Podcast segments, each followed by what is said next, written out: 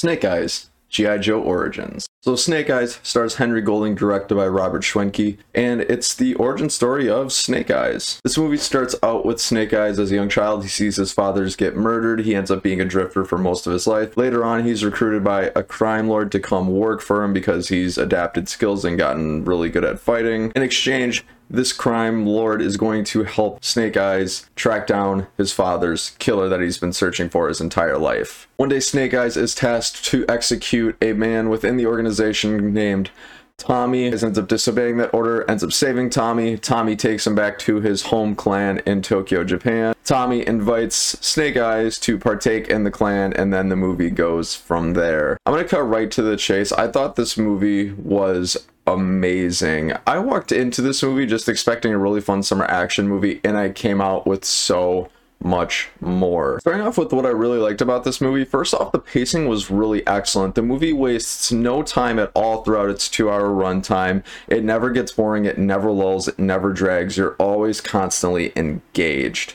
Plus, the movie has some really interesting, deep, and complex characters whose motivations and ideas change throughout the film. You not only get the majority of the movie being the origin stories of Snake Eyes and how complex and interesting that is, but you also get the origins of Tommy. You also get the origins of other characters, how the clan came to be, what the clan means to all of these characters, and how that changes as the movie progresses. And it's really, really interesting to see play out throughout the film as circumstances change. It even begs some really interesting questions about leadership organizations and how leaders have to grow and adapt and change their mindsets as the world evolves around them. It's amazing stuff. And what really makes the movie fun is the fact that these circumstances are constantly evolving, constantly changing. It's fun to see these characters adapt and grow because of those ever-changing circumstances. You get to see these characters learn a lot about themselves and about why they do what exactly they do, and it's really cool, and it makes for really great payoff by the time the film ends.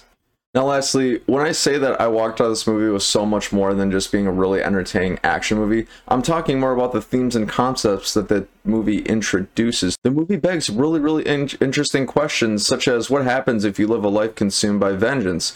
What happens if you lead a life more towards things like selflessness, honor, other values? How does your moral values and moral fiber affect how you act and react in the real world? It begs really interesting questions in those areas and makes you really think twice about your own life in general. Is it better to be consumed by vengeance? What kind of a path does that lead?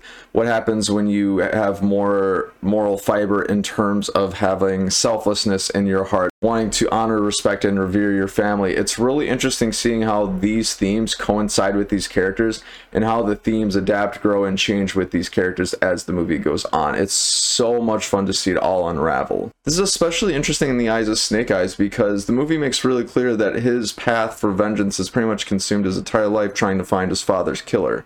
And to see how this journey sort of plays out and changes him as a character and as a person and how his motivations evolve and change, really exciting.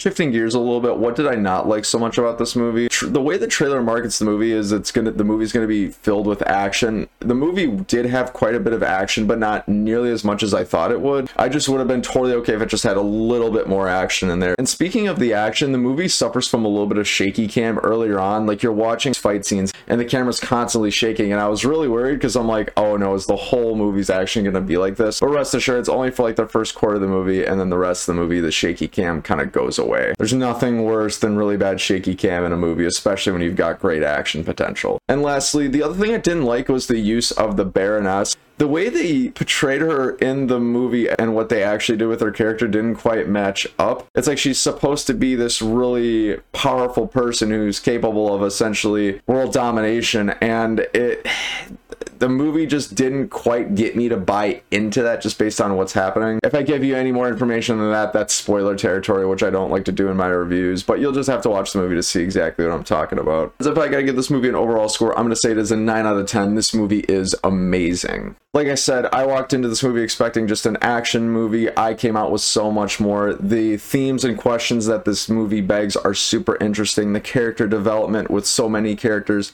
is absolutely off the charts, and especially the fact that they fit it in just one movie is even more impressive. And to boot, the pacing matched up with it as well. My only gripes really being a little bit of shaky cam. I would have liked a little bit more action, and the use of the Baroness was overall not my favorite. Other than that, do yourself a favor, go watch this movie. You won't be disappointed. My friends, what did you think of Snake Eyes G.I. Joe Origins? Whatever you think, comment below and let me know. Thanks so much for watching another Bankrupt Hippo movie review. Don't forget to like, comment, and subscribe to get in on the fun and enjoy more content. I've been Bryce, and until next time, have a great day.